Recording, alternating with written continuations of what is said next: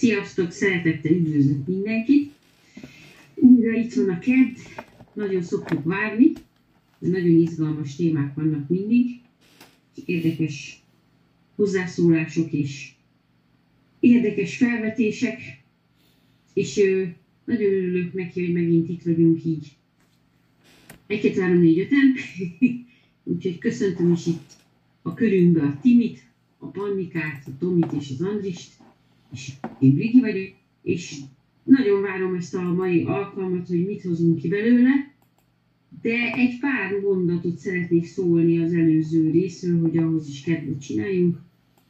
Az 1 Mózes 43-at kezdtük el a múlt héten, és egész eljutottunk a 14-es versig, és beszélgettünk egy csomó mindenről, főleg ilyenekről, hogy visszatért megint Jákobnak az a tulajdonsága, hogy bizonytalan és döntésképtelen, és ezekre a helyzetekre, amik e- ebbe a, ebbe a részbe fennállnak, hogy újra éjség és újra el kéne menni kajáé, ő megint nem reagál sehogy, ahogy eddig általában tette, hanem csak így önmagába így morcog, hogy hát milyen, milyen követelményei vannak ennek a dolognak, hogy ő visz, hát a fiúk visszamenjenek a Egyiptomba.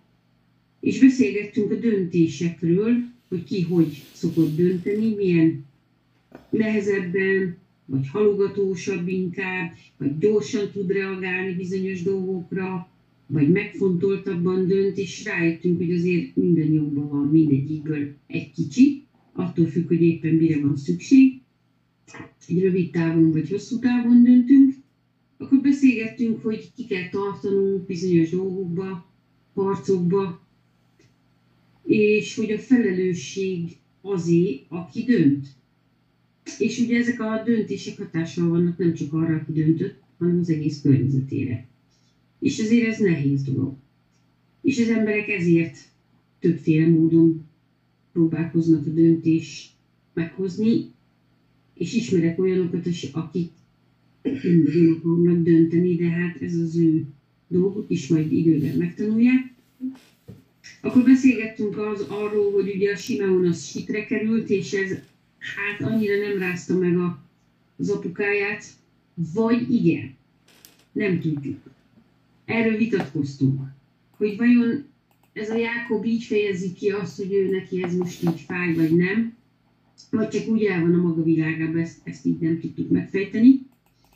Utána beszéltünk arról, hogy az emberi szív az nincs elrejtve az Isten előtt, és talán esetleg Júdát ezért emelte az első, első szülöttségbe, mert a szíve olyan, amilyen, és ebbe se tudtunk teljesen százszerzékosan megegyezni, de, de azért szerintem ez egy jó, jó hozzáállás, hogy, hogy tényleg az emberi szív az milyen, az az Istennél nagyon fontos, ezt azért tudjuk.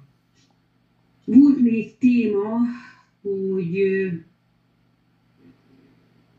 hogy a Jákob, ahogy elveszítette a fiát, ez az ő szívét úgy el, elgörbítette. Elfordította egy kicsit, talán az Istentől is, de ebbe se vagyunk biztosak. És hogy ez a félelem, meg a bénultság, ez, ez, ez itt nagyon-nagyon előjött, amikor már a második gyerekről volt szó, de aztán Istenbe bízva erőt vett magán, és kijött belőle, és egy olyan remek forgatókönyvet adott a fiúknak, hogy így csak csodálkoztunk rajta, hogy egyből tök sok jó tanácsol látta el őket, amikor mondta, hogy jó, akkor menjetek, és akkor tegyétek ezt, meg ezt, meg ezt, és még meg is áldotta őket, hogy legyen akkor áldott ez az út, amire mentek, és akkor szinte egyik pillanatról másikra megváltozott a hozzáállása. És itt jártunk a legutóbb, hogy végre Jákob kijött ebből a sötétségből, és kilépett a fényre, és az Isten egyből segített neki átgondolni a dolgokat, és ez a, és ez a görbe szív, ez talán egy picit kiegyenesedett. Ha nem is még százszázalékosan, de legalább elindult az Isten felé. Nem tudom, hogy nektek esetleg van-e hozzáfűzni valótok az előző részek tartalmához, vagy haladhatunk esetleg tovább. Én amellett vagyok, hogy haladjunk. Volna mit hozzáfűzni, de ne ragadjunk le, ne ragadjunk le. Rendben. A 15-ös verstől, az 1 Mózes 43 15-ös verstől, én most, ha eljutnánk a 24-ig, az így tök jó lenne. Nem tudom, hogy, hogy mekkora léptékbe fogunk haladni, de most én szeretném megkérni a Pannikát, ahogy szoktuk, hogy Léci, olvasd már el ö, a 18-asig, a 15-től 18-ig. Így első szakaszra. Vették azért a férfiak azt az ajándékot, és vettek két annyi pénzt az, ő, az ő és Benjamin, és felkelének, és alámenének Egyiptomba, és megállának József előtt. Amit meglátta József ővelük Benjamin, mondta az ő háza gondviselőjének. Vidd be azokat az embereket a házba, és őj barmot, és készíts el, mert velem ebédelnek ez emberek ma, dél, ma délben. És az a férfiú, aképpen cselekedik, amit József parancsolta, és bevitte azt a férfiút, azokat az embereket József házában. És lének azok az emberek, amiért bevitte őket József házába, és mondták, a pénzét hozattátok ide be, mely először a mi zsákjainkban tétetett, hogy ránk rohanjon, megtámadjon, és minket rabszolgákká tegyen a mi szamarainkkal együtt.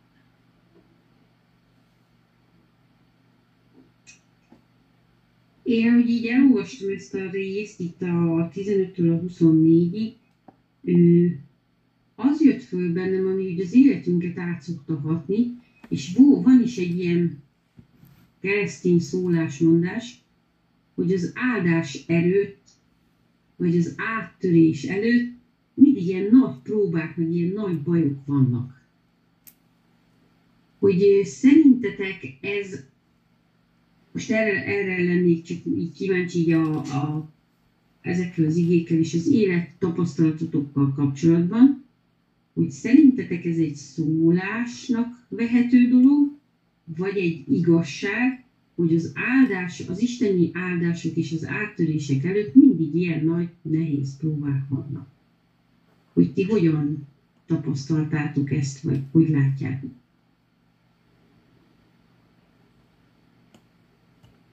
Bármelyik őtök, aki be így felbuzog ez a dolog. Hát figyelj, szerintem, ha nincsen próba, akkor, akkor nincs mi rátudni. Tehát, hogyha teljesen minden jó, akkor, akkor mihez kell az áttörés? Szerintem ez így igaz, hogy, hogy az áttörés előtt bizony vannak próbák és nehézségek. Igen. Fiúk? Hát igen, tényleg közhelynek tűnik, meg olyan evidensnek, nem? Hát nyilván a sötétség után jön a világosság. A legsötétebb éjszaka után jön a hajnal, hát. Amikor az ember...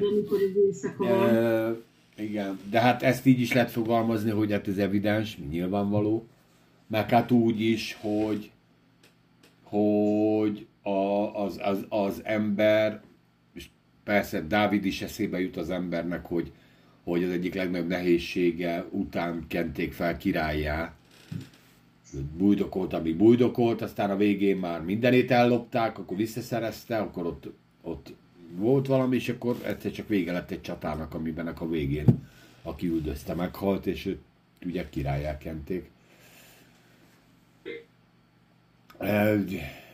Hát igen, hát a, a, én azt mondom, hogy a, az áttörést azt annál jobban lehet élvezni, mint a Timi is mondott, minél inkább az ember a szenvedésből jön még a nélkülözésből jön, vagy a nehézségből jön. De hát azért ez nem mindig így van. Tehát van, amikor az ember úgy él egy, él egy, egy életet, és akkor itt hirtelen jön egy, egy még nagyobb dolog. Ez értékelni biztos, hogy akkor értékeled jobban, hogyha mit tudom én tényleg beteg vagy, és már, már mélyrepülés vége van, és akkor hirtelen meggyógyulsz, akkor ezt nyilván jobban értékeled, mint ha csak picit vagy beteg, és utána gyógyulsz meg, tudod, tehát igen. Na, csak elsőre ennyi. Úgy gondolod, Vikikém, hogy a rossz dolog után jön a jó? Nem értem a kérdést. Igen, így, így, ahogy mondod, igen. Hogy szerintem ez egy közhely, így, ahogy a Tomi fogalmaz, ha így belegondolsz az életedbe, vagy itt a, a, az igékbe, ahogy látod az, élet, az ő életüket, Igen? hogy a, a rossz után mindig jó jön, hogy a próbák és a, a, a, az áldások előtt, az Istennek a szabadítása, a gyógyítása, akármi előtt mindig vannak ilyen nehézségek. Hát én is azt mondom, hogy közhelynek mondható ez a dolog is, hogy, hogy a rossz után majd jön a... Most én arra, ez olyan, mint az óriás kerék, hogy egyszer bent, egyszer lent, hát tudod, egyszer úgy is felkerülsz az óriás keréknek a tetejére. De szerintem ez nem erről szól.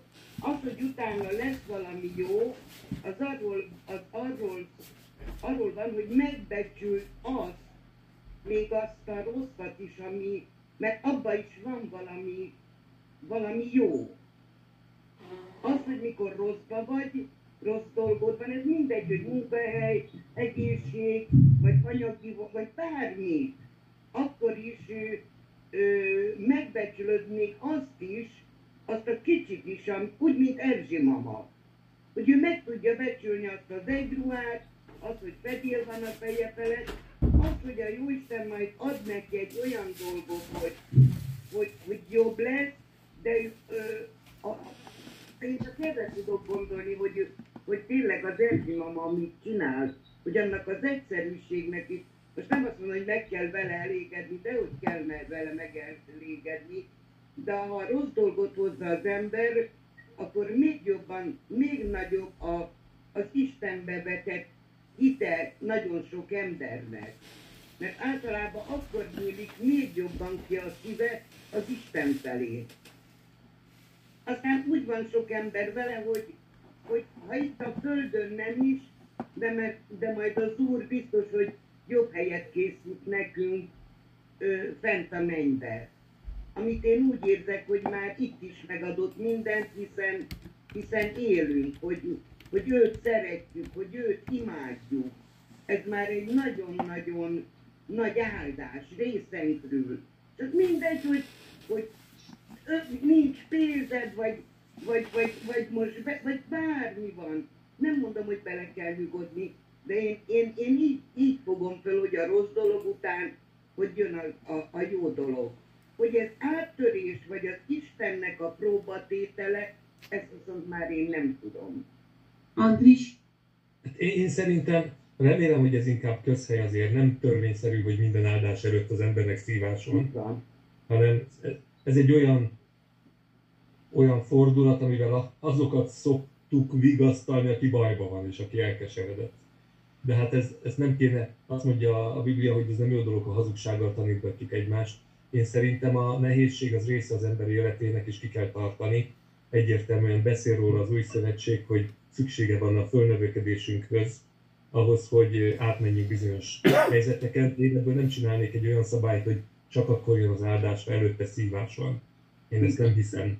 Én ezt nem hiszem, az Úr füves legelőkön vezet bennünket, meg csendes vizekhez. Vannak néha viharos vizek is, de vannak csendes vizek is. Alapvetően, köszönöm, alapvetően a, ugye a, a reménység az, ami ezt mondatja az emberrel, amikor sötétségben ül. Ugye Malakiás jut az eszembe, a Héber Ari- Arisztotelész, így, így mondják ezt a profétát, kis proféta, ugye az utolsó kis proféta, az Ószövetség utolsó könyvének az írója, hogy még ha sötétségben ülnék is, az Úr az én világosságom. De hát ez másról szól. Hogy ő nem azt mondja, hogy a sötétség után jön a hajnal, hogy bármi van, igen, bajban vagyok, nyakig van minden, akkor is az Úr a világosságom, és ez nem hagy el. De az egy élő reménység. Na most az emberek, akik csak a sötétséget látják, azok nem látják a fényt, azok azzal vigasztalják magukat, hogy egyszer csak jön a fény. Uh-huh. De az a, az a jobb, és én is inkább az Andrissal vagyok, hogyha az ember még a sötétségben van, akkor itt nem sötétségnek éli meg, hanem, hanem egy, egy olyan állapotnak, ami túl kell esni, vannak dolgok, amit szülésen is túl kell esni, annak a gyümölcse gyermek, a, mit tudom én, mind túl kell esni, de, de, de van egy élő reménységem, hogy az Úr nem, nem hagy feljebb kísérteni, az Úr megadja a kimenekedést. Ez az élőhitű embereknek, most úgy mondom, egy könnyű, ugyanolyan, ugyanúgy hétköznapi emberek vagyunk hétköznapi problémákkal. Csak a belül vagyunk mások, mint azok az emberek, akik a sötétség után egyszer csak várják a fényt. Tehát ez nagyon sok embernek a közmondása egyébként, és ö, tényleg még a Cristiano Ronaldo is mond ilyet, meg, meg, meg hirtelen a, egyébként a batman hát, az volt. Az valami proféta? Egyébként proféta. Megmondó ember, nagyon-nagyon sok ember szeretné, hogy közel kerülje hozzá, de ő maga most Szaúd-Arábiával vezekel a bűneiért. Na, viccet félretéve, de azt hiszem a Batmanbe volt ez a mondat. Ugye a sötétség után jön a fény. A, azt hiszem a harmadik részbe, de, de ez is csak egy, egy felvetés. A lényeg az, hogy ez egy ilyen, az embereknek egy ilyen hamis illúziója, addig, amíg nincs élő reménysége. Várja mindenki a fényt, várja mindenki a világosságot, hogy az dolgok jobbra forduljanak. Mert van az emberben, gondolom, ösztönösen egy reménység, de a legjobb az, amikor élő reménységünk van a, attól az úrtól, aki kijelentette magát nekünk. Én, én ezért példáztam az Erki mamával. hogy ő nem az anyagiakban, nem abban keresi a, a jót vagy bármit, hanem ő mindig fénybe van. Ő mindig az Istenbe van. És én is úgy érzem, hogy nem kell, a, a, a, szerintem ez egy ez egy fura dolog, mikor a ne félj, rossz, rossz, rossz, ne törődj vele már, nem sokára jó lesz. Hát nem tudom, jó, minden jó, ami, ami csak van, amit a jó Isten ad. Azt a darab kenyeret, azt a kis házat, azt az egy ruhát, ami az Erzsi mamám van. Én, én így gondolom. Uh-huh. Igen, én kíváncsi voltam rá, hogy ti hogy gondoljátok ezt, mert hogy, hogy ez, ezzel vigasztalnak embereket tényleg mai nap is. Igen, Andris? Hát a konzsuzsát tudnám idézni, megkerestem itt közben a mesét kedvesének a dalszövegét, hogy de jól tudod, hogy a hold után fel kell majd a nap. Biztos ezt is a Brody meg a, a, a kortársai, a csapattársai írták. Ez szerintem egy ilyen emberi megfigyelés, meg egy, egy Istentől független természetes bölcsességnek a vigasztaló szövege. Szerintem nekünk ennél jobb a reménységünk. Persze. Hát nem, mi nem azt mondjuk, hogy a világ ciklikusan ismétli magát, mi azt mondjuk, hogy van egy teremtő Istenünk, akit segítségül hívhatunk. És valóban előfordul, hogy vannak nehézségeink, de tudjuk, hogy van, aki hallgat ránk. És mi nem a természet körforgásában bízunk, hogy majd, ha volt rossz, akkor az univerzum igazsága megköveteli, hogy legyen jó, hanem azt mondta az Úr, hogy könyörögjetek, hívjatok segítségül, zörgessetek, stb. stb. És én, én inkább ebben bízom, és, de azt, azt továbbra is mondom, hogy én nem azt gondolom, hogy minden jó előtt van egy nehézség, én azt gondolom, hogy, hogy lépcsők vannak, az ember él egy szinten, és néha ahhoz, hogy át, ahogy a, a Timi mondta, hogy, hogy neki ütközünk valaminek, akkor azon át kell valahogy ütni. És akkor igaz, hogy ha nehézségbe kerülünk, azon az úr átsegít, és, és akkor, akkor tűrni kell. Az az igazság, hogy a, a hitnek a próbájában egyébként ez, ez, ez azért ez valóság. Mert ö, Isten a hitet, ö, a hitnek a próbájába azért vezet be, hogy megerősödjél abban. Megerősödj a hitedben. És kit megtart, meg, néha ö, ö, szinte végtelennek tűnik a, a, a nehézség, de abban, ha amikor kitartasz, akkor igazságnak a gyümölcseivel ö, kecsegtet. Tehát ezt, ezt ugye maga Jakab apostol is mondja, hogy egyáltalán ne vegyétek rossz néven, hogyha különböző kísértésekbe vagytok, és ott a kísértés szó az nem csak testi kijelentést jelent, ugye az akkori szövegkörnyezet azért az üldözést is magába vonta, meg a ugye zsidó levélbe házatoknak az elkobzását örömmel vettétek, kifejezések vannak, tehát ö, tartós, nehéz nehézségben az Isten a, a hitünket olyan próbák alá teszi, ami próba után, és itt nem az Isten, és itt ne azt védjétek, hogy itt az Isten direkt megszívott, hogy utána megjutalmazzon, hanem az, az neked ad egy olyan kiváltságot, amiben a te hitedben olyan erő lesz, ami hegyeket mozgat el egyébként. Uh-huh. Tehát én, én valahogy ezt így látom, tehát hogy nem az van, hogy Isten miért megáld először, belevisz valami rosszba, hanem egyszerűen, egyszerűen a hitednek szüksége van a terhelésre. Inkább így mondom is. A, hit, a hitnek való terhelés az a testnek egy kicsit olyan nyomorúságosnak tűnik. De nem biztos, hogy át kell élni nyomorúságos dolgot. bennünket, nem? Tehát jó esetben, amikor nehézségekben vagyunk, akkor meg fogunk változni. Ha, ha, ha most így jól értem ezt az egészet, hát, igen, na, de ez egy kapcsolaton belül változol meg. Igen, Tehát, igen, hogyha igen. te Tehát magad hajlandó vagy. Igen, ha már bele is lehet törni. Ha nem Igen. vagy képlékeny, érted, hogy megmarad a kemény szív, akkor az eltörik. Akkor, akkor törik. Vagy hajlasz, vagy törsz, igaz? És azért kérdeztem Újabb közhely. én ezt, csak még egy jutott eszembe ezzel kapcsolatosan, hogy azt mondja a Biblia, hogy még sötétség borítja a földet, és humálja nemzeteket, de rajtad az Istennek a dicsősége felragyog. És ez a nem mindegy. Hogy lehet, hogy időnként vannak sötét és nehéz helyzetek, de tudjuk azt, hogy rajtunk az Isten világossága az ott van. És az világít, még a legnehezebb helyzetekben is. De egyébként nem is kell messzire menni, tehát maga az, hogy itt a Földön élünk keresztény életet, hitben járva, ez önmagában egy próba.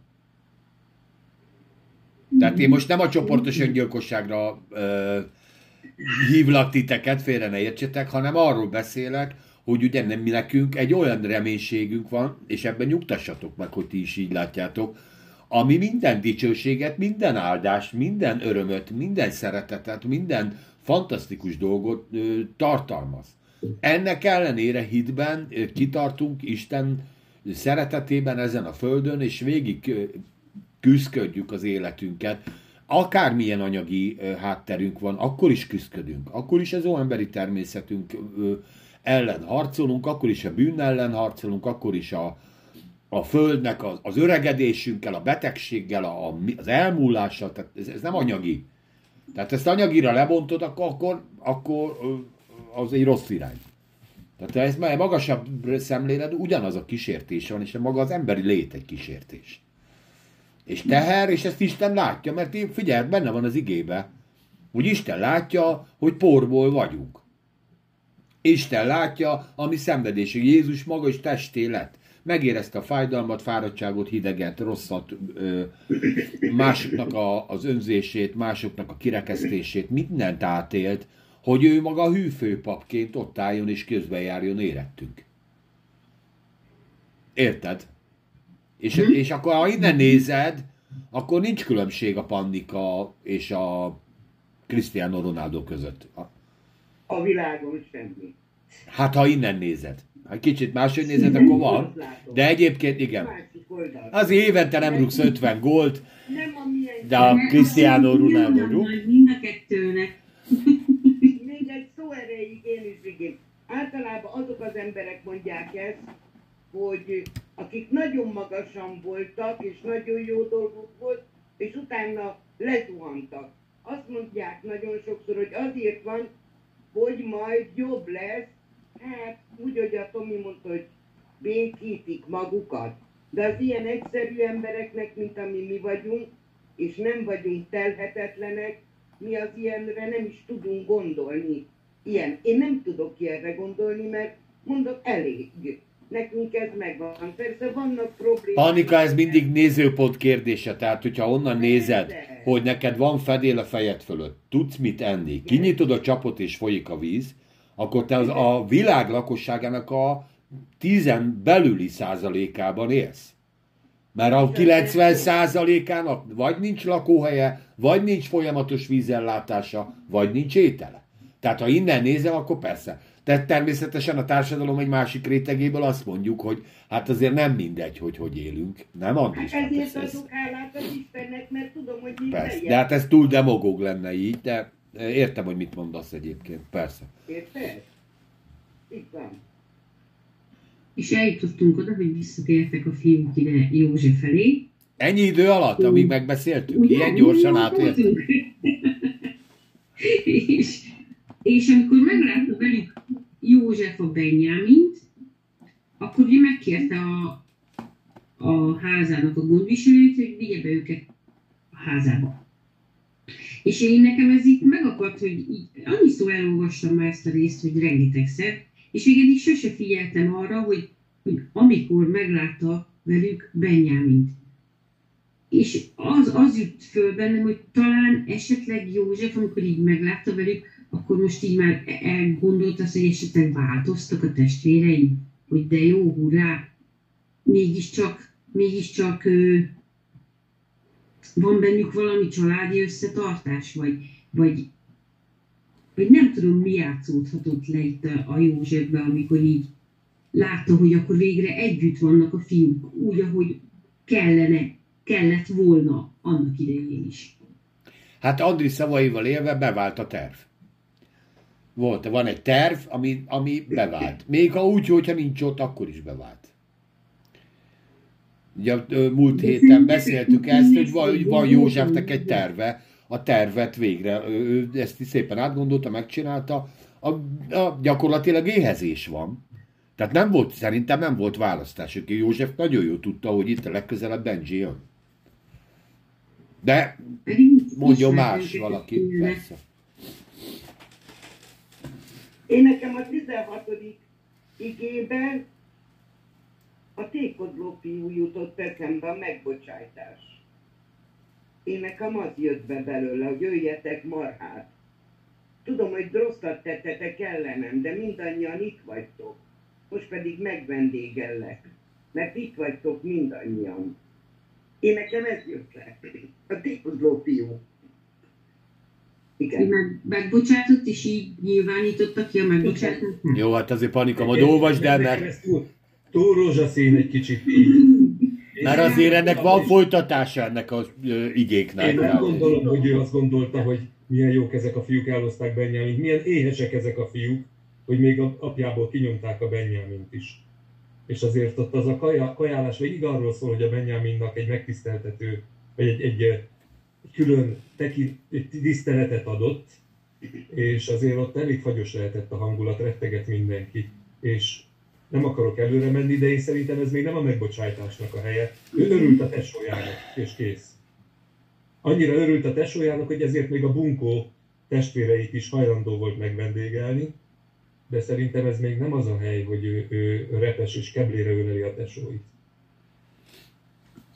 De Timike. lehet, hogy rosszul látom, csak nekem inkább ez a, az összbenyomásom. Igen. Én is úgy látom, hogy itt még csak annak örült, hogy egyáltalán látja a Benjamin. A többi tesóval már találkozott, de nem volt akkor öröm. De ezt a másik, a, a, a Benjamint azt már nagyon szerette volna látni, mert ő, ő nem volt vele gonosz. Csak a többiek. Hát meg ő a testvére, a többi, a többi azért ő testvér. ő tényleg szerette volna megölelni, meg jót tenni vele, meg a, meg hogy neki is legyen, olyan jó dolga legyen, mint amilyen neki van ott a párom mellett. Ugye az egyetlen egy rokon, aki ezt pozitív élmények kötik. Az az öccse. Igen. Tehát még nyilván az öreg is, de, de hát így most a testvérek között az, a pozitív az mindenképpen az öcsi. A, a másik dolog, hogy azért tényleg ez egy különleges dolog volt, mert a, a utána olvas az ember, akkor látja, hogy az egyiptomiak ilyen maximum baromfi tettek meg halat. És itt valami nagyobb állatot levágtak ennek a tiszteletére, hogy megjöttek. Tehát ez mindenképpen feltűnő volt. És gondolom magában az udvarban is, ugye, ahol József lakott, vagy a lakosztály volt, hogy itt valami nagy ünnepség lesz, hogy kik ezek a, az emberek, hogy ekkora áldozatot tennek, ezek ünnepi vacsora volt, tehát most képzeljétek el, hogy, hogy anyuka vita nem, nem a használt porcelánt hoz ide, hanem a herendit hoz ki, meg, meg mm, azt a disznót vágjátok le, vagy azt a izét, nyilván akkor marhát, bár nem tudom, hogy itt még volt-e tisztátalan állat, bár biztos, hogy egyes rabbik szerint már akkor is volt, de mindegy, a lényeg az, hogy, hogy, hogy itt egy, egy különleges megtiszteltetés volt az első sorban. Hát amit ugye pont a visszájára sült ugye a 18-es versbe, hogy valami Igen, alkalmat nem. keres ellenünk. Hát... hát ezek nem örömmel fogadták azt, hogy ez a, ez a magas rangú ember minket itt megvendégel, hanem hát azért meg, hát félelem fogta el, és már megint itt van a félelem, és, és, és nem tudom, hogy hogy van ez, hogy tényleg így végigviszi az ember életét, hogy én nem tudom, hogy, hogy a, a hit, meg a félelem, ezek így, így mintha küzdenne az ember ezekkel folyamatosan mindig, és a, a, az ismeretlen ismerős itt megint bejelentkezik, hogy megint ez van a terítéken, megint a félelem. Hát jó, de már képzeld el, hogy hogy áll sorba, áll sorba a kajáért, hogy akkor jöttünk vissza, megvan a forgatókönyv, megvan tanulva a vers, mit kell mondani, bármilyen stressz helyzet van, ezt fogom mondani. Egyszer csak kivesznek a sorból, és gyertek, mert ti máshova mentek, és elkezdtek menni. Putyin úr érted küld. És nem a izébe mentek, hanem a cáruska palotájába. Tehát nem a raktár felé megy az út, hanem a pálmafás sámelsejbe. Ha, hova megyünk? Tehát most mire eljutottak oda, ott már, érted, már az izi megvolt. Ott már az abszem nem fért el. Sehol. Hát ez biztos. Volt mit átgondolni, és tudod, sok félelemmel küzdködő ember elkezd beszélgetni, az, az generál egy na, még nagyobb ö, félelmet. Így van. És, és én így most felírtam itt magamnak, hogy a legyőzni a félelmet, azt nem, nem, én nem gondolnám, hogy így legyőzni le tudnánk. Viszont a félelmeink ellenére tudunk cselekedni. És én azt gondolom, hogy ez a bátorság. És itt a, a fiúk majd mindjárt, csak még előtt tovább olvasjuk, tehát itt megint, megint feljön az ő életükbe is egy olyan helyzet, ahol ahol elkezdtek félni, és nálunk is így van. Jön egy helyzet, ami ilyen váratlan, hogy kivesznek a sorból, és hát összetoljuk a gatyánkat, bocsász, ezért a szófordulatét, de tényleg így van, és hogy tulajdonképpen a tízükből, vagy a kilencükből egyiknek se jut eszébe, hogy akkor most így forduljunk az Istenhez. És ez nekem olyan fura. És és hogy mit tesz az ember, amikor így ilyen helyzet van? Hogy, hogy beleolvad abba a közegbe, hogy mit tudom én, most vannak kilencen, és akkor abból mind a kilenc fél, vagy van, van, van valaki, aki esetleg tudja bennük felgyújtani azt a tüzet, vagy azt a szikrát, hogy hát akkor forduljunk az Istenhez, és kérdezzük meg, hogy ő, ő hogyan áll ehhez a dologhoz hogy az Isten félelem ilyenkor hová tűnik el az emberekből, vagy az emberből. Hogy amikor legyőzi a félelem a hitet. És, és mi meg úgy gondoljuk, vagy én, mint Isten félő ember, hogy ennek nem így kéne lennie. Hogy ez így nem helyes, hanem, vagy ez egy, ez egy fura helyzet.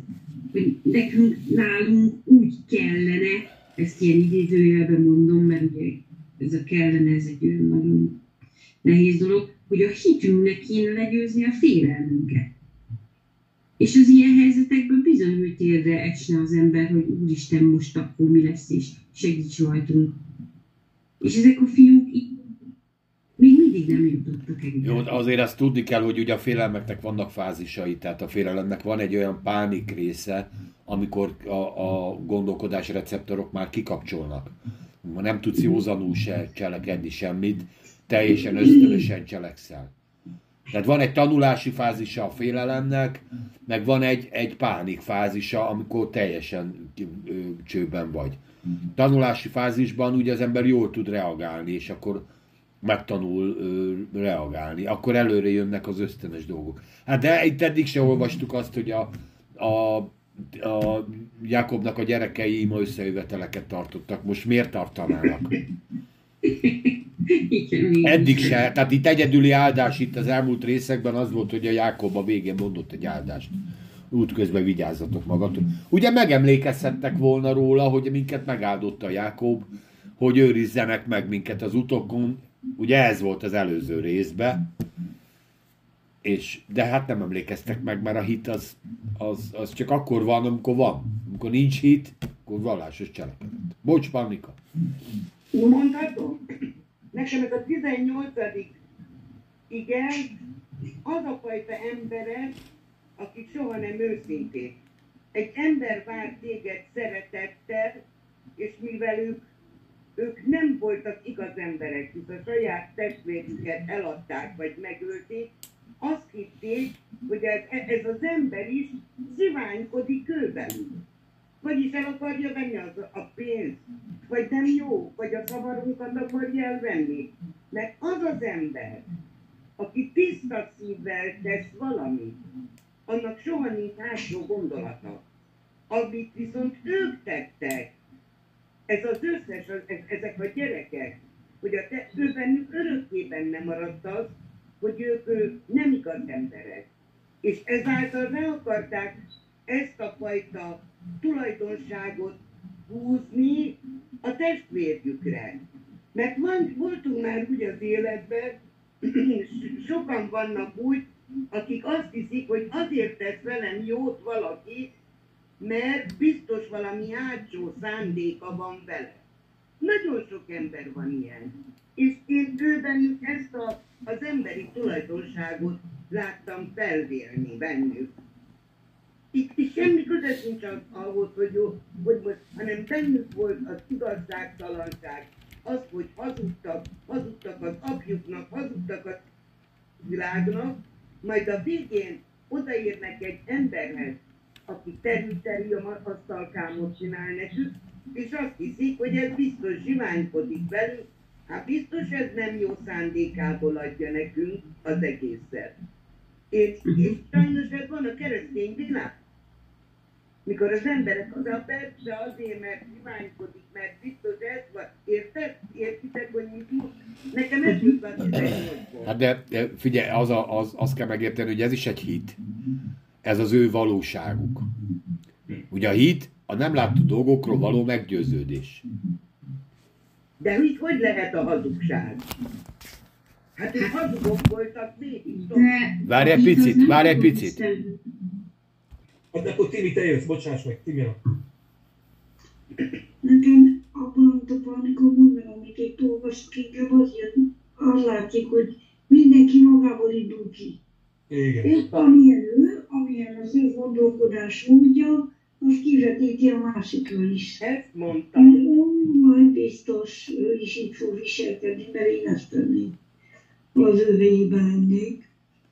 És uh, mennyire érdekes, hogy itt, itt oké, okay, látjuk, hogy itt van a Benji, annak nagyon örült a, a József is, és utána eltűnik a színről, és csak marad a szolga.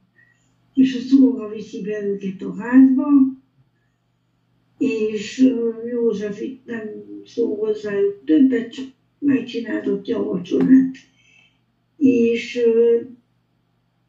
nekem ez nagyon érdekes, hogy ők itt a, a szolgának is, mint ahogy a panika is mondta, hogy bűnösnek érzik magukat, és akkor itt magyarázzák a bizonyítványokat, hogy hát mi odaadtuk a pénzt, és, és ö,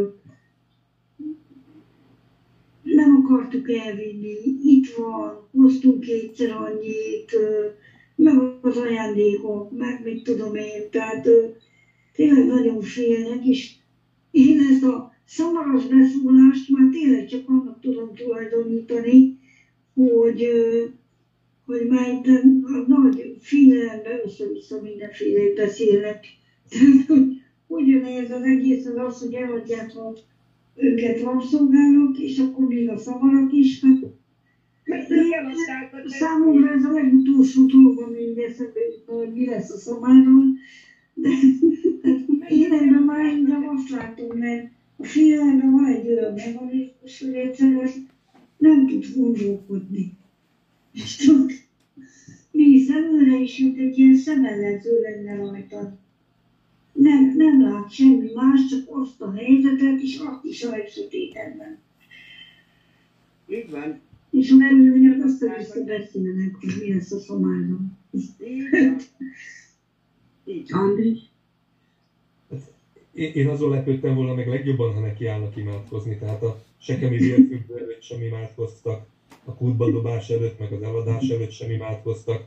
Szerintem semmi nem áll távolabb tőlük, mint az, hogy, hogy az Úrhoz forduljanak. Ők ilyen igazi nepperek, autónepperek, bíznak a tehetségükben, meg a trükkjeikben, és ahogy, ahogy a Timi, Timi mondja, magukból indulnak ki. És hát azért nagyon meg vannak rémülve, mert, mert ők úgy érzik, hogy kívülről ők sarasaknak látszanak, hogy le- lenyúlták ingyen a, a búzát is, meg még egy adag pénzt is lenyúltak, vagy a, a gabonát, és most a kényszer odavitte őket megint, úgyhogy rimánkodnak a, a házmesternek, hogy, hogy ne nyírja ki őket. Úgyhogy én nem csodálkozom, hogy nem imádkoztak, soha nem is fognak. Az Én oké. még a Okay. Júdának a megváltozásába is egy kicsit úgy kételkedem, de hát ugye ott volt az a 40 valahanyadik fejezet. Csak Tamás. Hát, jó, de hát van ilyen, hogy tudod, elvisz a, a, az, az ökörszellem, vagy hogy mondják ezt, tehát hogy a, a társaság elvisz, Csorda, csorda. csorda szellem, az simán elvisz, érted? Még ha van egy szikrányi reménységed Istenbe, A- de a másik az, hogy ugye hát ennek a, a, ennek a rossz jövőképnek ugye azért volt egy előzménye, ezért, ezért ebbe József bőven benne volt. Tehát szó nélkül elvitte az egyik gyereket sítre. Ti meg menjetek haza, hozzátok a gyereket, jó, jó utat. Még valami kérdésünk van? Nincs. Érted? Tehát így, így váltak el, nem az volt, hogy, hogy jó, itt a kaja, vigyétek el, jó, és akkor utána ugye még nagyobb turpiság derült ki, hogy még pénz is maradt nálunk. Úgyhogy így visszamenni, és utána úgy külön visznek, ugye már a négy nap is izé, tehát ott ugye Jákobnál is azért feszültség volt, tehát itt most képzeljétek el, hetek, hónapok óta ebbe élsz.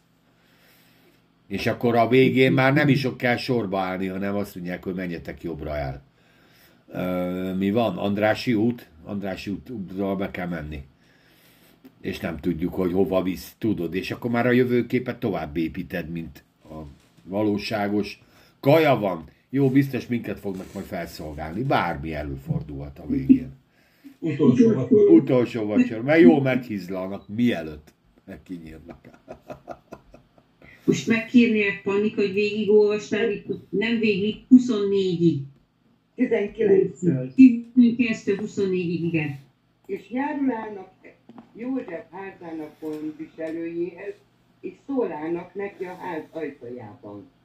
És mondták, kérünk uram, ennek előtte alájöttünk eleséget venni, és lőn, mikor éjjeli szállásra jutunk, és kioldjuk vala a mi zsákjainkat, imé mindegyikünknek pénzek az ő zsákjának szájában vala tulajdonpénzünk teljes mértéke szerint, és visszahoztuk azt magunkkal.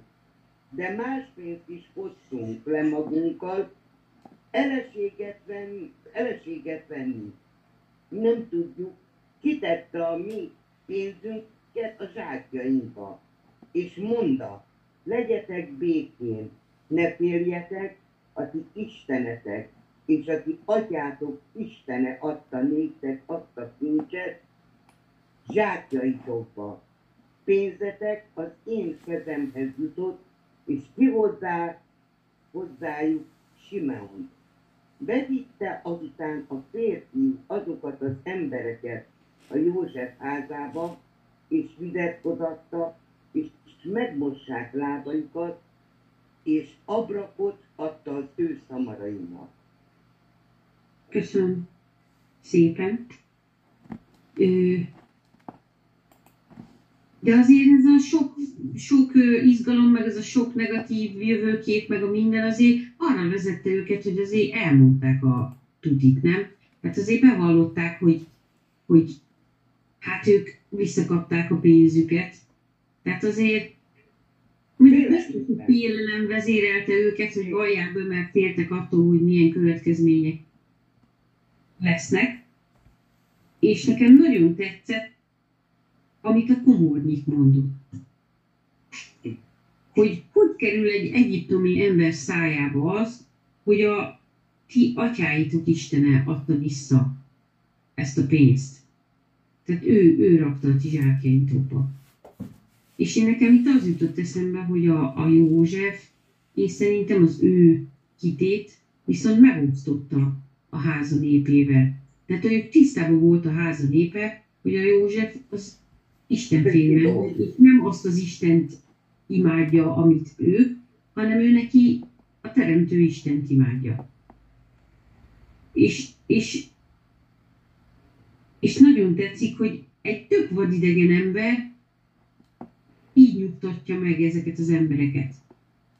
Hogy a ti istenetek, akit ti imádtok, elméletben, az segített meg titeket. Igen. Én szerintem ez a, a terv további része. Én ebben simán látok egy jó zsarú, rossz zsarút. Kis összeesküvés elmélet. De, de hát majd nézd meg a ta- történet további részeit, hogy, hogy van egy, egy kimért, szinte zsarnokoskodó nagyfőnök, és van egy jófej gondok. Ugye Józsefnek is ez volt a foglalkozása, ő ugyan, tehát ez az ember azt a foglalkozást tűzte, mint József Potifárnál. Ő volt a fő Mhm. gondok. Tehát ehhez mentek oda, ez volt ott, a mind, ott látták, hogy ott serénykedik, talán még mosolygott is. Kérdés az, hogy hogy beszélt héberül, mindegy, ez már a történetmesélésnek a részleteiben nem menjünk bele, tegyük azt, hogy, hogy valahogy volt tolmács, mindig volt, mindig volt egy tolmács. Tehát azt nem írja le, hogy tolmácsolták, hanem megértették egymást. És akkor ez az ember ezt, ezt a begyakorolt mondatot elmondta nekik. Én benne, nekem benne van ez a forgatókönyv is. Nem, nem, én ezzel nem gondolkodtam, hogy én, én ezt azt mondom, hogy emellett én kiállok, de hogy van benne egy ilyen, én látom az én dramaturgiámban, hogy ez simán benne van.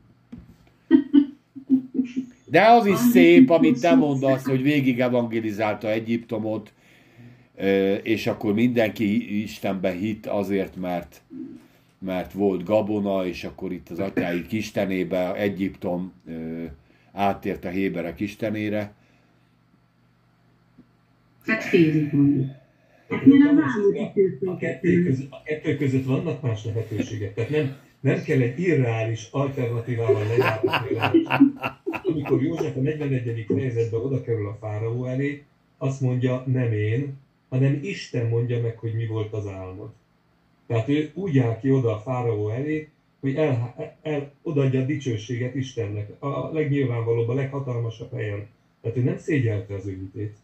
Tehát én nem gondolom, hogy ő a házába visszafogottabb lett volna. Nem is kell, persze, nem is kell, hogy Hát legyen. szerintem ő, ő eltérően a tizen nem tudom hány testvérétől, valóban egy, egyfajta szellemi életet élt, most nem akarok túlzásokba esni, de számára Isten valóság volt, megőrizte a fogságában, meg minden, a, megőrizte a fáró előtt is. Én úgy gondolom, hogy a saját otthonában is megőrizte az ő törzsi Isten képét és, és szokásait, és ezért, hogyha el, egy kicsit kevésbé akarok szélsőséges és szimpadias megoldást keresni, el tudom képzelni, hogy, hogy jó főnök volt otthon, és a, az ő jó bizonysága, az jó élete alapján a szolgái is követték az ő hitét, elfogadták az Isten képét. Mondom, én nekem, ne, tehát, és én ne, nekem ez nem, ö, hogy mondjam, nem ez a véleményem, én csak ezt el tudom képzelni, hogy a terv, a terv része az, hogy legyen egy jó fejem, aki bensőségesebb velük, mint a kimért zord uralkodok, és meg hozzájuk se szól, odasug valamit a, szól, a tolmácsnak, a tolmács elmondja, ők elmondják, akkor oda teszi a füléhez, mondd el, jó, és akkor megint odasug, értitek, tehát ö, De és emellett van egy olyan ember, aki ott van mellette, aki benfentes, és aki, aki az ő nyelvükön beszél ezen a területen is, kicsit megnyugtatja őket. Nem lesztek kinyírva. Még. Mondhatok még valamit. Egyiptomban nagyon sokan, sokan beszélték a zsidó nyelvet, hiszen rengeteg volt a rabszolga. Azokkal kommunikálni kellett. Hát nagyon sok rabszolga volt ott. Hát voltak törzsi nyelvek, biztos, hogy értették. Az meg, hogy ő azt mondta, hogy, hogy a ti istenetek szerintem, ha nem is volt hittérítő, ez a József nem volt egy olyan, aki állandóan ö, ö, meg akart őket téríteni, attól még láthatták, meg tudhatták, hogy ő mindig az ő Istenének ad hálát azért, ami történik vele. Gondolom én. De az, hogy, hogy ott több nyelven, ez biztos, hogy több nyelven beszéltek, hiszen kellett, hisz annyira, annyira sok vagy, és ott rengeteg volt a rabszolga, és azokkal kommunikálni kellett. Ezt, ezt biztosan tudom, mert ez, ez, ez, ez, tudományosan meg van állapítva, hogy nekünk kellett beszélni. Mert ott rengeteg rabszolga volt, rengeteg. Sokfajta népnek, és gondolom megtanulták. Akkor hogy kommunikáltak, hogy most ezt ide vitt, azt oda vitt, most lehet enni, most öld meg, ne öld meg, gondolom én. Így. És nem lehet, hogy a rabszolgáknak kellett megtanulni az egyiptomi nyelvet. Nem. Nem, mert több volt a rabszolga. És a rabszolgákat fegyelmezni kellett. Aha. Hogy ne? De itt az az érdekes, hogy azt mondja, hogy a ti istenetek és a ti atyátok istene. Tudta, hogy az ő apja is, a, a Józsefnek az apja is, tudta, hogy egy zsidó ember. Igen, egy isten. De ezek még nem voltak zsidók. Minden, 70-en mentek föl a Jákob házalépe Izraelben, nem volt olyan sok zsidó még. Ők akkor csak egy kis törzs volt, mint egy évfolyam egy iskolában. Annyian voltak. Hát később volt. Nem így szerették az egyiptomiak az ilyen pásztor népeket, mert nem, nem nagyon akartak velük együtt étkezni sem, meg semmit. Tehát ő nekik voltak erre külön törvényeik, hogy nem ehettek egy asztalnál, amúgy se. Tehát ők, ők nem szerették az állatok, állattartó népeket amúgy. De ez egy épp utána olvastam, hogy ez, ez a korszakuk az egyiptomiaknak, ez pont olyan volt, aki a befogadó időszak volt. Úgyhogy azért tudtak a, a, az az élet alapján, azért tudtak oda bemenni egy csomó nép, ugye, a, a, a kajákért, mert, mert akkor még befogadó volt. És aztán már nem. De amúgy meg nem. Tehát őnekik is megvoltak a maguk szokásai, a maguk törvényei, hogy kivel hogyan bánjanak. De nekem ez akkor is nagyon... Én nem, nem osztom a Tomi véleményét, hogy, hogy ez a terv része. Szerintem ez az ember tényleg alulba a szívéből beszélt, hogy gyertek be és üljetek le és mossátok meg a lábatokat, és eloszlatta a fiúk félelmét. Mert attól féltek egyrészt, hogy a zsákukban volt a pénz, és hogy ez miatt majd rájuk rohannak, a szamaraik miatt féltek, hogy mi lesz a szamaraikkal. És akkor megnyugtatta őket mind a kettő felől, mert egyrészt ugye ők, nekik mondta, hogy a pénz az a, a, azt az atyátok Isten adta vissza, majd kaptak lábmosóvizet, hogy az hosszú útporát lemossák, a harmadik, hogy elvitték a szamarakat, és kaptak enni. Tehát se nem rontottak rájuk, se nem a pénz miatt megölték őket, és a szamarikat se vitték el. És én azt látom, én, ez az én ilyen összeesküvés elméletem, hogy az Isten, amikor ilyen fielmes hely, helyzetekbe kerülünk, akkor ő mindig ad nekünk egy megnyugtató valamit, bármit, amitől megnyugszunk. És ez, egy, ez az ember volt számukra az, aki azt mondta el, úgy viselkedett velük, úgy bánt velük, hogy ezek a fiúk megnyugodjanak.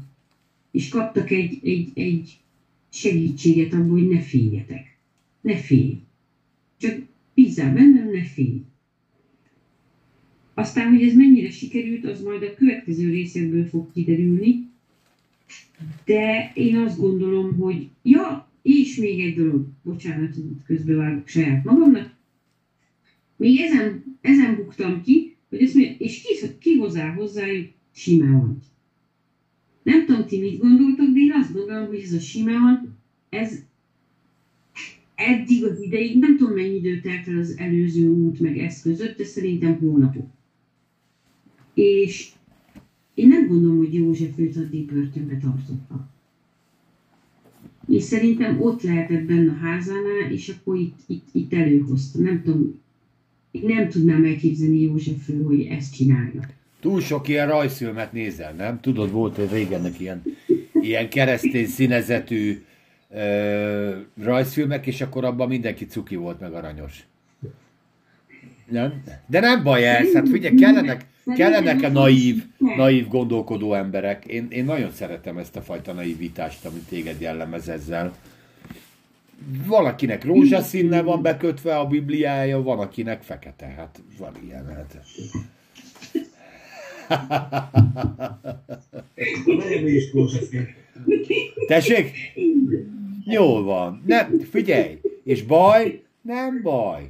Minden, figyelj, mindenki olyan ószövetséget és olyan mennyországot képzel magának, amilyet ő akar, ez az ő kép. Mint ahogy a, ugye a József testvére is elképzeltek egy jövőképet, megyünk szamár jobbra, fiúk meg az építkezésre. És megtanulunk úgy, hogy a Pannika tudjon hozzánk szólni, mert minket fegyelmezni kell, mert a rabszolgákat fegyelmezni kell.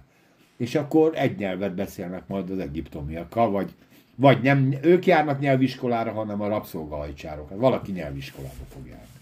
Tehát nyilván ez mindenkinek. Nem, Pannika? Én nem tudom, de már Ábrahám is, mikor ott volt Egyiptomban, ott is értették, hogy mit beszél. Most én nem, na mindegy. Én így gondolom, ez is igaz. tessék, Mondjuk ez is igaz, hogy beszélgetett ott a királya. nem,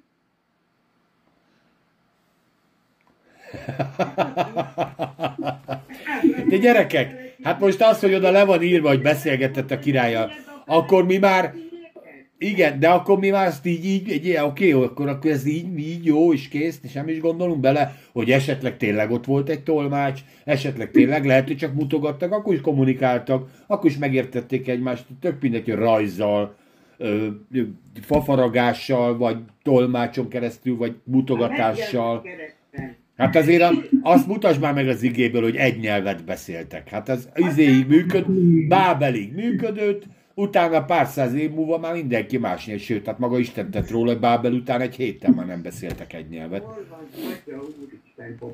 Atya Úristen! A jó Istenből eljutottunk az Atya úristenig.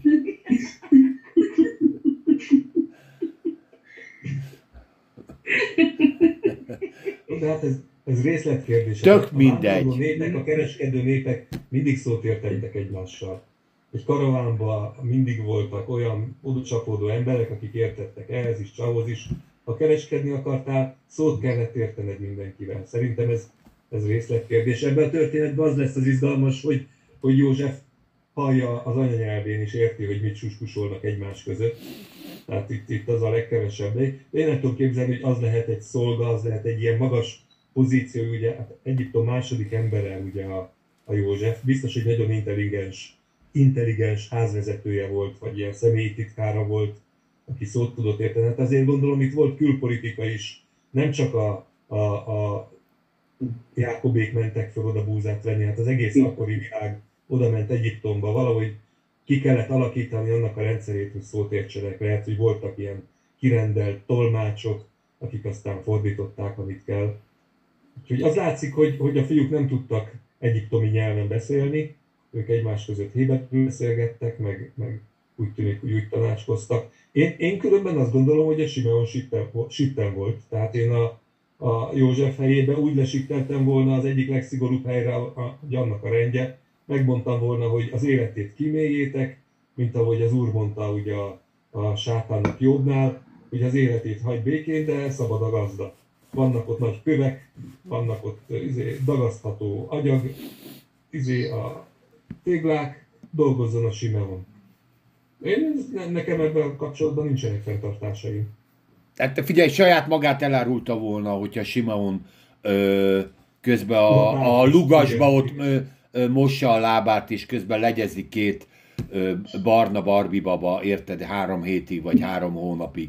És akkor egyszer csak megjön Simon izével, gyönyörű körmökkel leszolizva egy szál tangába, hát megjött, itt vagyok. Á, nagyon rossz itt, gyerekek, menjünk haza, ez nagyon rossz, higgyétek el.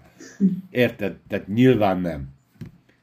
Tehát a, ott a, a, nem engedte volna, akkor, akkor önmagával lett volna konfliktusba, hogy érted, beengedi a Simont, akit addig jól tartott. Ugye akkor Simon az az első, hogy elmondja, hogy gyereket nincs semmi baj, József a testvérünk. Csak áruhában van.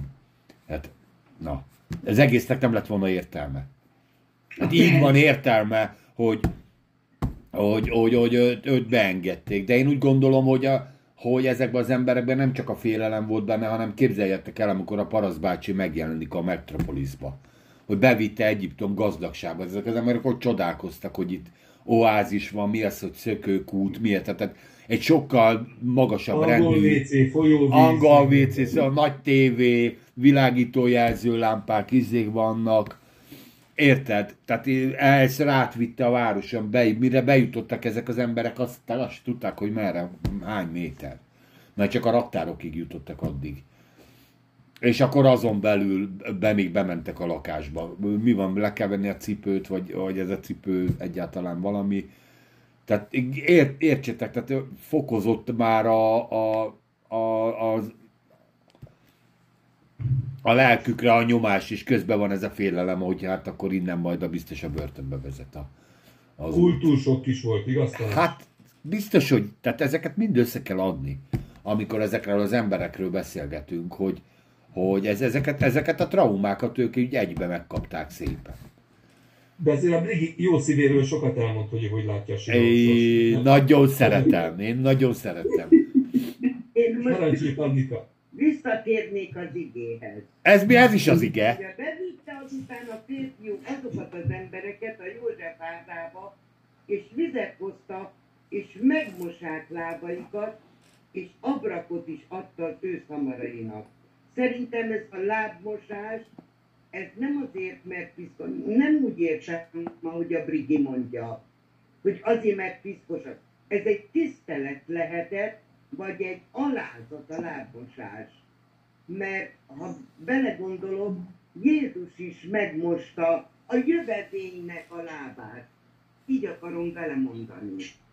Nem, hát a, a lábmosásnak az a lényege, hogy a, a, a, az tényleg, tehát ennyire puritán az, az, az, az a, a gyökere, hogy megjön a vándor, és megmossuk a lábát, hogy tisztán menjen be a lakásba. Tehát ez, ez ennyire egyszerű. Természetesen a tiszteletadás jele, természetesen gyere be a házamba, tehát ott megvan a tisztelet jele, de alapvetően van egy ö, tisztálkodási része is, Az, ez egy dolog. ne hozz be a Nem portai.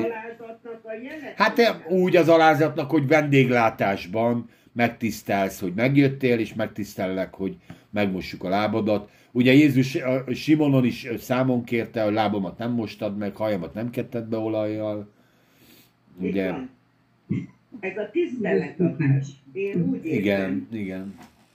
az alázat. Az alázatnak a jelképe, mikor, mikor te megmosod a lábát De ők valakinek. nem mosták meg a még és van ők csomag maguknak. Így van, ez a mossátok meg a lábatokat.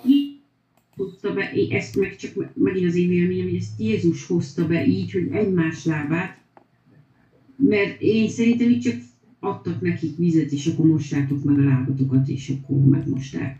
És Jézus emelte oda azt a dolgot, a- ahova ő,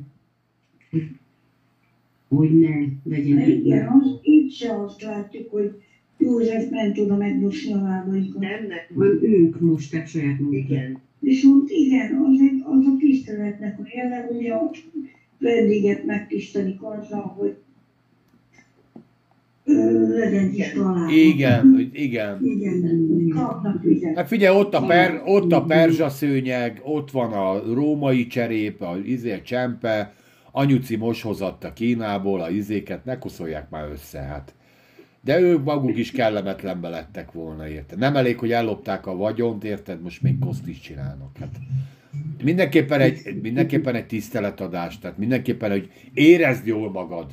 Gyere, mos, a, mosd meg a kezed. Nem, nem szoktál ilyet mondani, amikor vendégeket, gyertek, ott van mosdó, aki most jött, tudod. Tehát egy, na, legyetek otthon. és akkor még a tetejébe kihozzák a simánot is. Igen, sütve. Ja. Persze.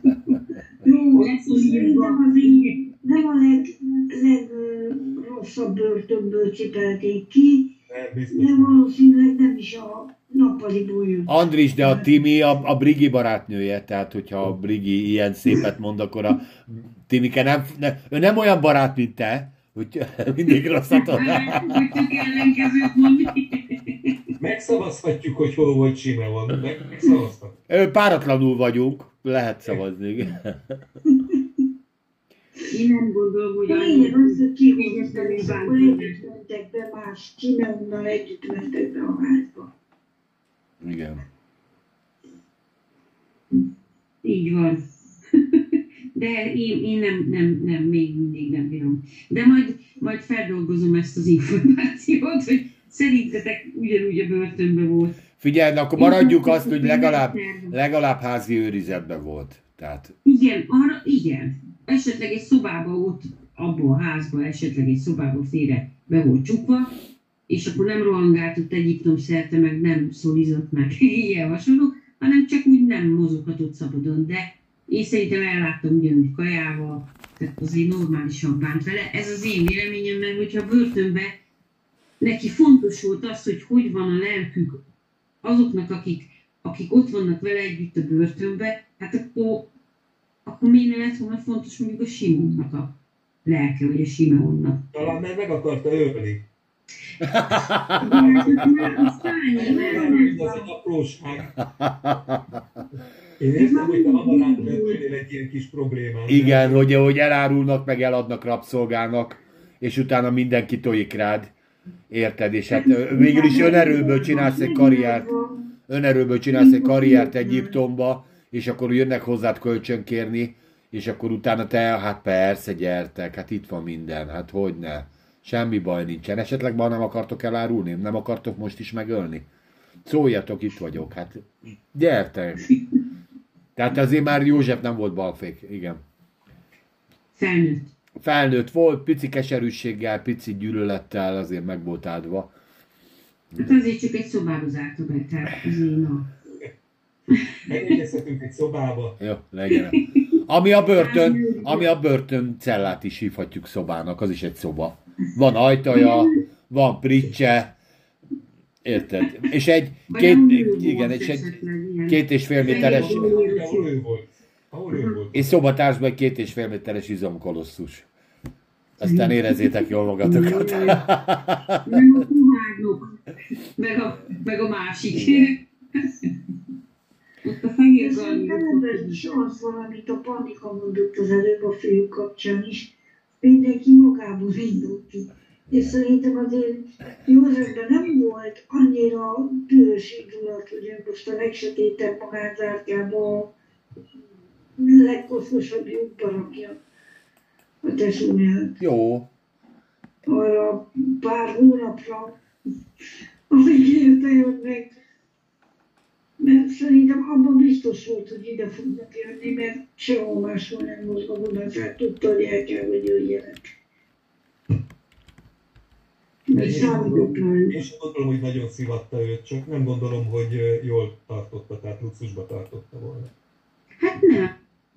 Az enni adott neki, meg ilyen egyéb dolgok, tehát azért Igen, de a szerepből nem eshetett ki, mert még nem volt végigjátszva a bosszú.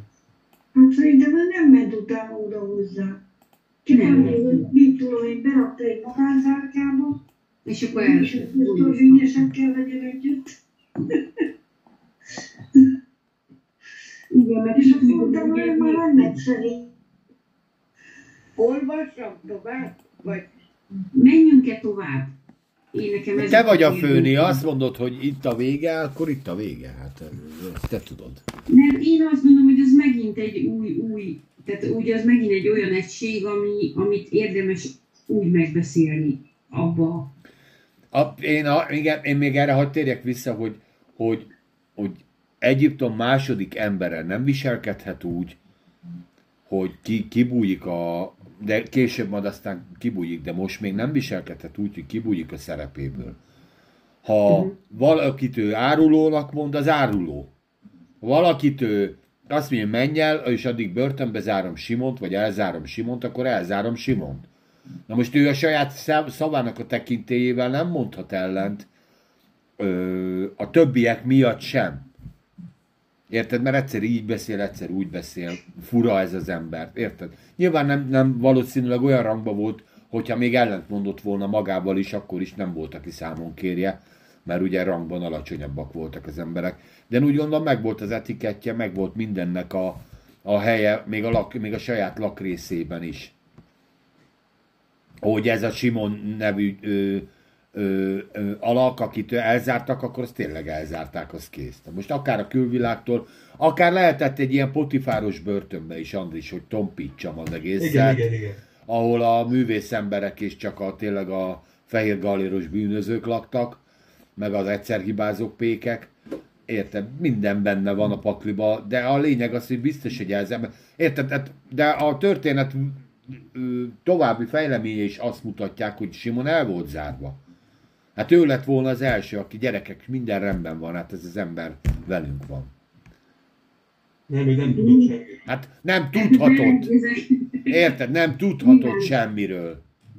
Hát nem minden nap együtt kártyáztak, meg sakkoztak, csak Simi. Nem, Amúgy én nagyon csipázlak, és jó volt, a, tényleg jó volt ott a izében, a üregjukban, ahova bedobtatok, de most azért most ne árulj majd el a tesóimnak, mert van egy-két ötletem még, amivel tudom szivatni őket. Persze, benne vagyok, partiban vagyok. Hát. Nem, mert hát a, a, a történet további része is azt sugalja, hogy semmiről nem tudott Simon. Újabb neheztelés. Hát képzeld el, hogy mi nem három nap múlva jössz meg a Simonért, hanem fél év múlva. Köszépen, köszépen testvéreim, jó kiáltatok ellenem. Jó, hát most engedte el az öreg a Benjit. Talán ez lehetett a válasz. Nem?